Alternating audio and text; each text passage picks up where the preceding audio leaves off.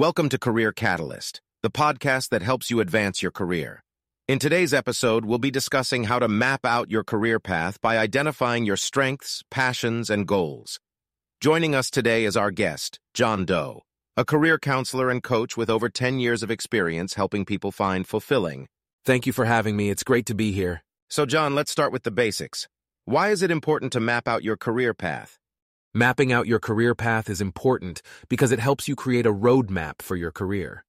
When you have a clear idea of what you want to achieve and the steps you need to take to get there, you're more likely to make progress and achieve your goals. It also helps you stay motivated and focused, especially when faced with OBs. That makes sense.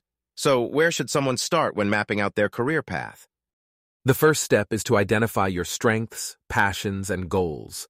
Your strengths are the skills and abilities that come naturally to you and that you enjoy using. Your passions are the things that you love doing and that give you a sense of purpose and fulfillment.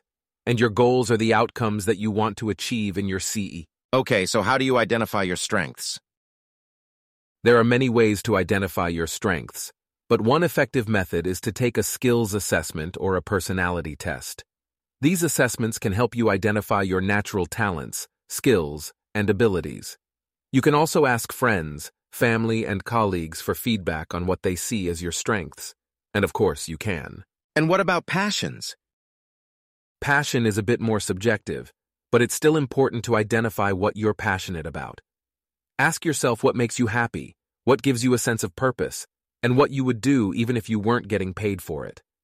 This can help you identify the areas of work that you enjoy and that align with your personal value. And finally, goals. How do you identify your career goals? Okay, let me think, yeah, so your career goals should be aligned with your strengths and passions. Ask yourself what you want to achieve in your career, whether it's getting a promotion, starting your own business, or making a positive impact in your community. It's also important to set realistic and achievable goals that are specific, measurable. That's great advice, John. So once someone has identified their strengths, passions, and goals, what's the next step?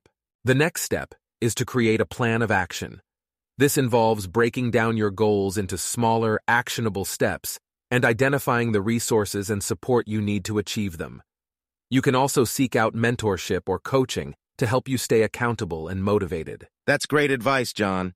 Thank you so much for joining us today and sharing your insights on how to map out your career path. It was my pleasure. Thank you for having me. In Great Ideas, Great Life podcast. And thank you to our listeners for tuning in to Career Catalyst, a brand new series of great ideas, Great Life podcast. Join us next time for our episode on building a personal brand. Until then, stay motivated and keep advancing your career. Also, do follow us on Instagram or you guys can comment down there.